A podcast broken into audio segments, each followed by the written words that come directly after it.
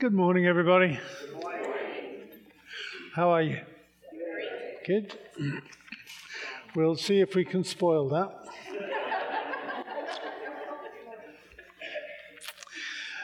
Today's subject as a church deals with conflict. And uh, to me, that was Psalm 133 straight off. Psalm 133, I realize, is something that you read on a probably a daily or at least a weekly basis. And you are therefore intimately familiar with all of it. I mean, the, the British among you are, because it's the first mention of football in the Bible. And Aaron dribbled down his beard.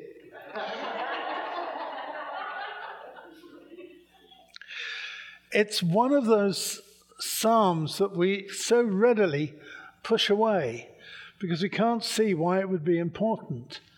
It's important because it's a psalm of ascent.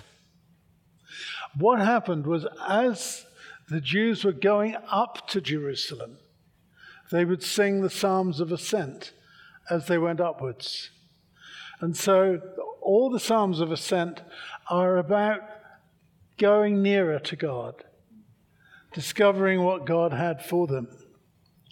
And here in Psalm 133, you've really firstly got living out the dream. You start with, Behold, how good and pleasant it is for brethren to dwell together in, in, unity. Let's just get the brethren clear. This isn't a load of men, it's men and women together. It's the uniting word in the Hebrew, not the dividing one. And good and pleasant it is. It's prefaced by the word behold. What behold means is very simple pin your ears back. Listen. This is going to be important because it's good and pleasant, not just good, but also pleasant. Normally, when things are good, they're not pleasant, and when things are pleasant, they're not normally good. But Scripture's got the two united together. How good and pleasant it is when brethren dwell together in unity. So, this is a song that they sang as they were going upwards to Jerusalem, going up the hill, as we did about three weeks ago. And when you're going up the hill to Jerusalem, they were singing the song, beautiful poetry about living together in unity. Now, something is going to happen to us as a church, and you may think, oh no, not again. This is getting a little repetitious. Yes, it is, and so it should because something is going to happen in this church that is called change. And change is one of those things that God's people are very reluctant to embrace. We are much more comfortable with what we know than what we don't. So if you want to empty a church, it's really simple. Just tell people it's going to change. As soon as you say that, you're in trouble. Jonathan has been persistently telling us things are going to change next year. So I'm trying to take a bit of the flack and join the chorus. Things are going to change. Why is that so important? Because this, cha- this little church was a church plant, it was a satellite. And it worked embracing another church on, on Sullivan's Island things are going to be entirely different from next year. Firstly, it's going to be hell on earth for Jonathan and Melissa. because no longer is it someone else's problem, it is now going to be theirs. It's also going to change for us because you may notice us growing, that growth is going to be more significant and more important. And what is the big change that's going to be? Well, this is where I get into trouble. So we'll start off as we mean to continue. We're going to get into trouble because we are no longer going to be a little satellite church situated on Daniel Island serving a much wider constituency. We are going to be here for Daniel Island.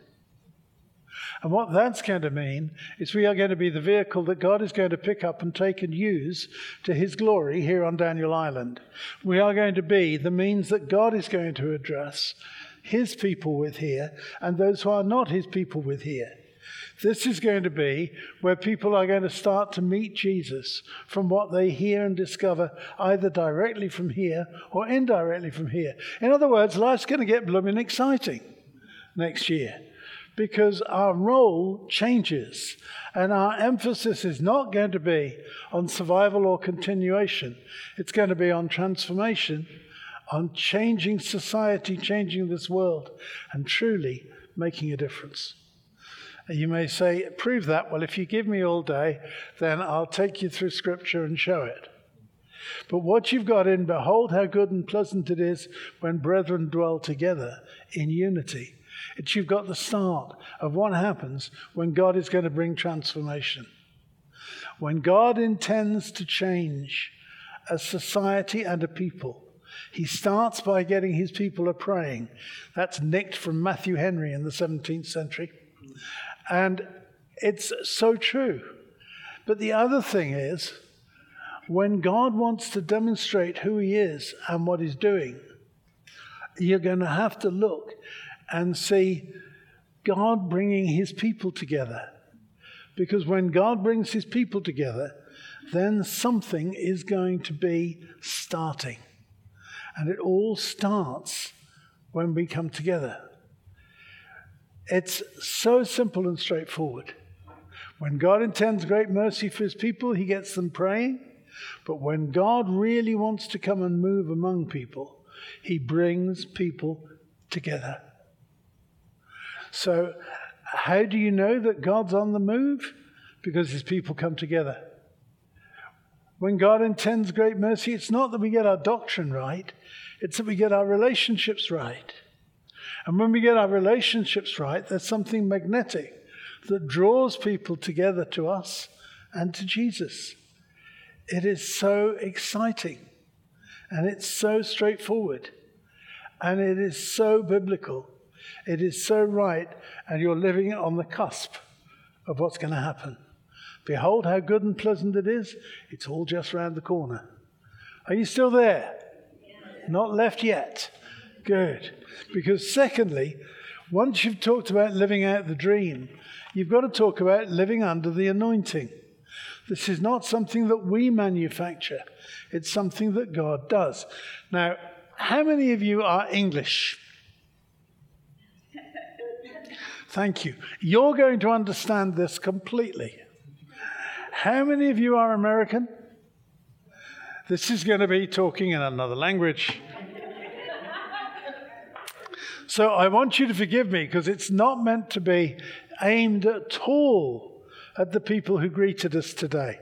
This is aimed at English or British church greeters because this is their way of doing things. You arrive at the door on a Sunday morning and somebody offers their hand to you and they start with, Good morning, how are you? I'm fine. And how's the wife? She's fine. And how are the children? Fine. And how's your spiritual life, my son? Fine.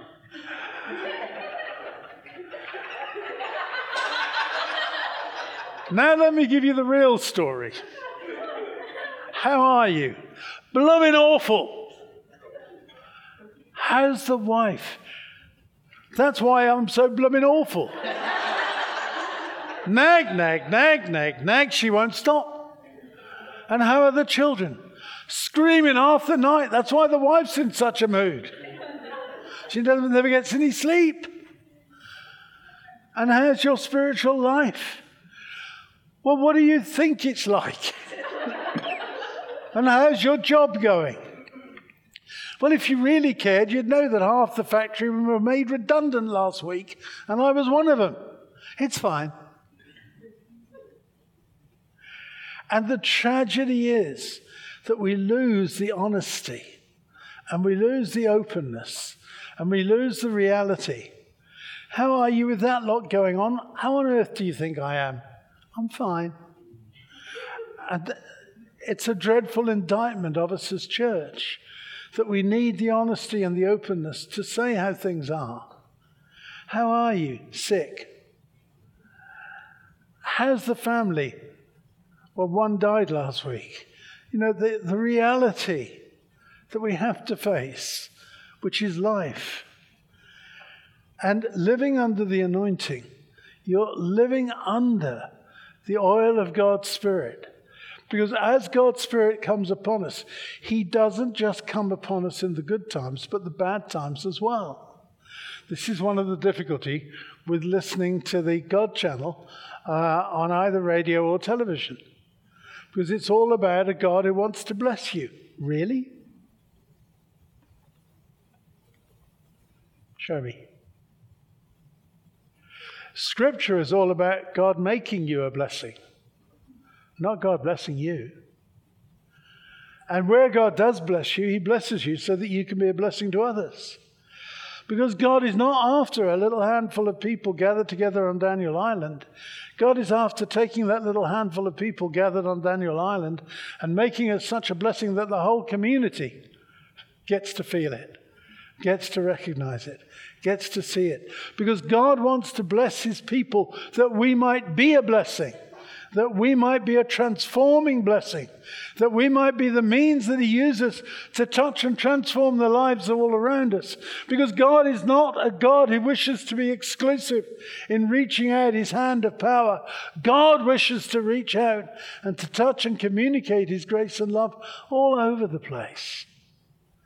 And that's what happens with the anointing.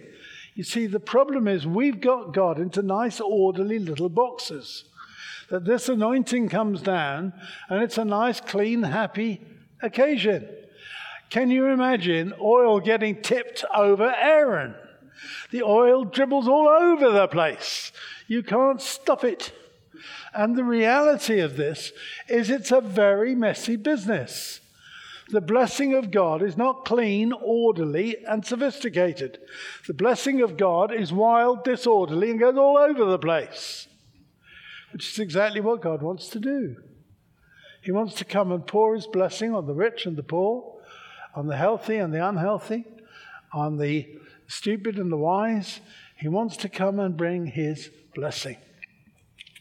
And if you're living under the anointing, you've got those occasions in Scripture when Jesus is anointed with oil. I want you to recognize that the oil is always costly that it's always refreshing, it makes a difference, that it always brings true life, that it always accompanies harmony and coming together. It happens on Mount Zion, which is God's resting place. It comes to provide a different place for God's habitation, and it's designed to create a family. That's what God wants to do when He sends the blessing down. He wants to make a new family of people who are on fire with the love of God and change their world. You are allowed to say, Amen. Amen. Now, the third part of this is that we're therefore living for the blessing. It's not enough to have just what we've got, but we want the blessing of God to come that it might be poured out through us and touch a very needy world. That something might happen to this world where God has put us. That something might happen to this community. That people start to track back to the existence of a living God and what He is choosing to come and do. And we're not designed, as Nick works away here faithfully every Sunday, trying to keep things happening. That's not important in and of itself. It's what God does through the fact that this church is running decently and in order and happens that is really important. And it's not Nick doing that and that's the end in itself, it's what God builds out from it. And the reality is that we look at us and we think, what good are we? You wait. It's not what good are you, it's what good are you in the hands of a living God. What can God come and do that will rock the boat? What will God come and do that will make a difference? What will God come and do that will change everything? Now, that demands a story. So I'm going to tell you a story, but it's a difficult one.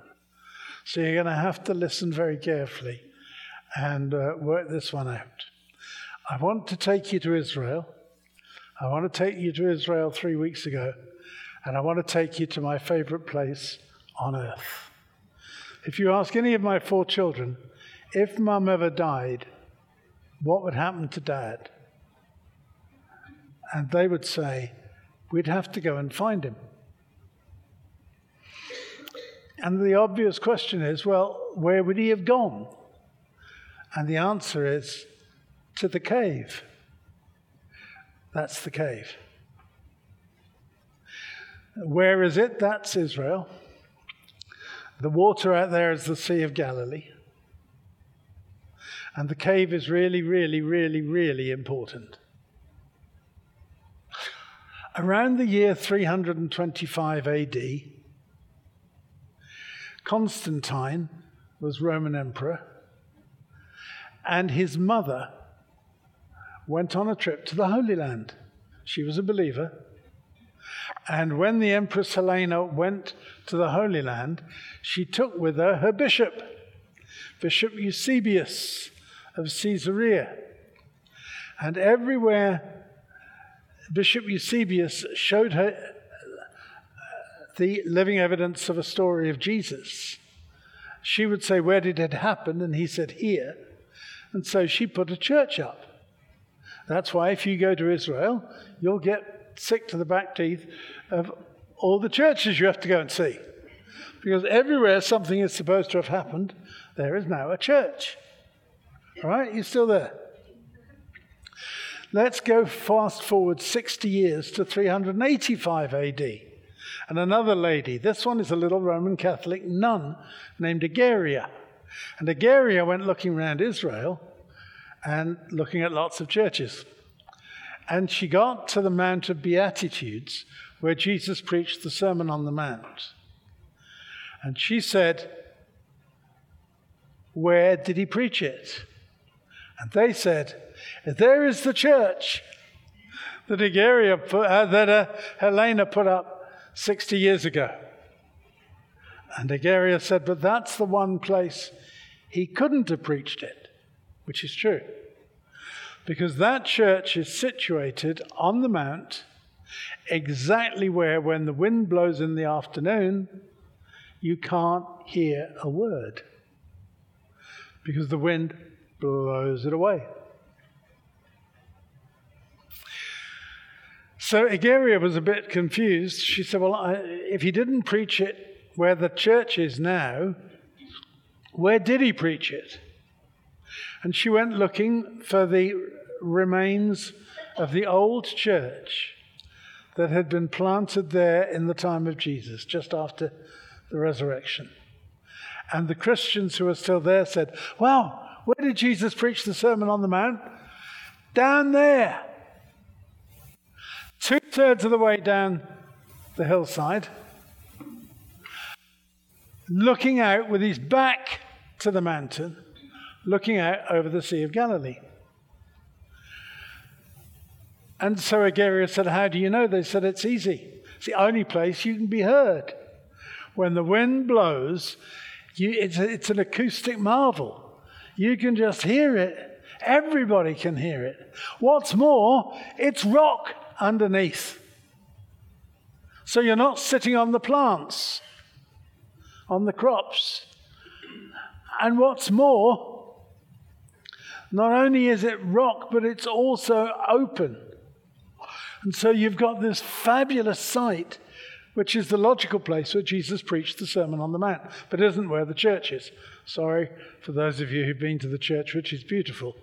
It's just not the right place how do I know that so confidently? Because I've had party after party after party after party that I've stuck on that hillside and got some poor unsuspecting victim to play the part of Jesus and teach the Beatitudes, and no one can hear them unless they're in this one spot where everybody can hear clearly. Isn't that amazing? What makes it even more fun is how many of you have done Greek? Hands up. One, two, three. Good. Then you will all be able to tell me why this place, where that cave is, is called Eremos Heights. Because Eremos in Greek means a solitary place. I know we all think today it's an adjective. You know, he went to a solitary place to pray, a, a place where there's no people. Uh uh-uh. uh He went to a solitary place to pray, Eremos Heights. It's the name of somewhere. So, having got that far, now we get to the fun bit. That cave is bang slap in the middle of Eremos Heights. In fact, it's directly underneath where Jesus would have stood to preach the Sermon on the Mount. The cave is 2,000 years old. It's where he used to go to pray. It's where my Jesus sat and watched the disciples trying to row across the lake. It's where he went to commune with his Father. And it's the one place on earth that I want to be at any point in time. Now, all my kids know this. And what has happened is the kids have got older and have produced grandkids. And the grandkids are now of an age when they're starting to say, When is grandpa taking us to Israel? He took all you, when's he taking us? And so my youngest son, Gavin, his wife said to me one day, Clive, you're getting old. We're not sure how long you're going to be able to do this. So when are you going to take my kids to Israel? And that happened this year, just three weeks ago. And so they wanted to go to all the places they should go. How on earth, with my legs fused to my feet, do I manage to get up Eremos Heights, which is about that incline and is all scree? And Gavin said, my youngest son said, I'll get you up there, Dad. Between us, we got up there. We got up to the cave. And I was able to teach my kids, my grandkids in the cave about my Jesus. However, it's one thing getting up, you then have to come down. And down is full of barbed wire, it's full of thorns, it's full of rocks. And we started trying to get down, and Gavin was hanging on to his father. And we got down about 60, 70 feet. And then I lost it because it was just too steep. It wasn't like it used to be. When I was young, it was different. It has now changed. And so I start running without any intention of so doing down this mountain. And Gavin is hanging on to his dad like grim death. And then he lost me. And he landed in the bushes on his left. And I landed on the rocks on the right. And not much more to say. Ruth says, she, I, I saw you go down and I thought I'd never see you again because it was such a fall. And that's the last I knew because as I went down, I managed to twist my body and I landed on my back. And so I'm lying there on my back on Eremos Heights, looking upwards, when the guy arrives. And this guy arrives. Now, I'm a lightweight, as you can see. I mean, any of you here could come and take me on quite easily, individually. This guy comes up to me, picks me up in his arms, cradles me, and starts down the hill. Now, I do not know how he did that, nor do I know where he came from, because I know Eremos Heights and I've known it for over 30 years, 40 years. And you just don't have people wandering around on Eremos Heights. No one knows about it. And this guy came out of nowhere. And he gets me down the hill to a level place and he lays me down. And then he disappears. Don't know where he went. But he comes back a few minutes later with first aid gear, patches me up, says goodbye, and off he goes again. A few minutes later, he's back. This time he's got food and drink. And then he disappears, and I never saw him again. Now, firstly, I, I said to him, Where are you coming from? And he said, I saw you from the road. You can't. I've been up and down that road dozens and dozens and dozens and dozens of times. You cannot see up Eremos Heights from the road. You can see the cave entrance, but you can't see where I was at all. That's just not possible. The second thing that was kind of amazing about it was you don't have people wandering around there, so he wasn't wandering up and down the hillside. And the third thing is, if you saw me from the road, it takes 20 minutes plus to get up there. And that's if you're really fit like Chris and you can just run up mountains. And if you can't, you don't get up there in a few short minutes. So, where did this guy, blooming well, come from? No idea. Each time, no idea. But after the last time, he sent up a little crew of people who managed to get me down. And within a few short hours, I was recovering. But it was really, really nasty. I got concussion, inevitably two or three days later, but it was a very, very nasty fall, worst I've ever had. But the thing to me was, God sent reinforcements. Now, I'm not going to try and explain that to you. I'm not going to explain whether the Lord murmured in the ears of one of his servants, You need to go on to Eremos Heights. I've got a, a son there who needs help. I'm not going to argue that it was an angel who suddenly appeared, but it's certainly one of the logical explanations that occurred to the others who were there, um, and certainly be my preferred choice. And it was just an incredible moment. So, why am I telling you?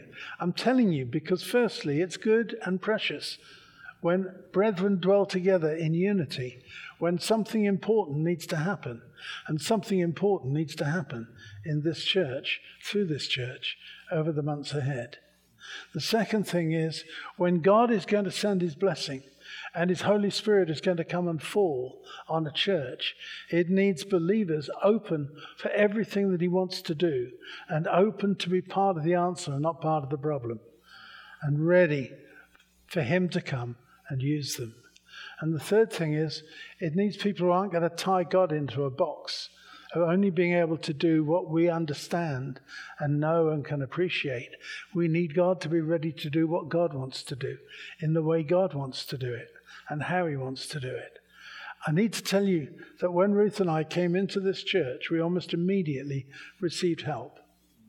We almost immediately received support from a number of you who I won't embarrass. But that help and support is exactly what happens when brethren dwell together in unity. And when brethren dwell together in unity, they get the way ready for what the living God is going to come and do. And that is way above anything that you've thought of. And the important thing about all of this is that as you look up, God comes down. You get the word down three times in that psalm. God comes down when you look up.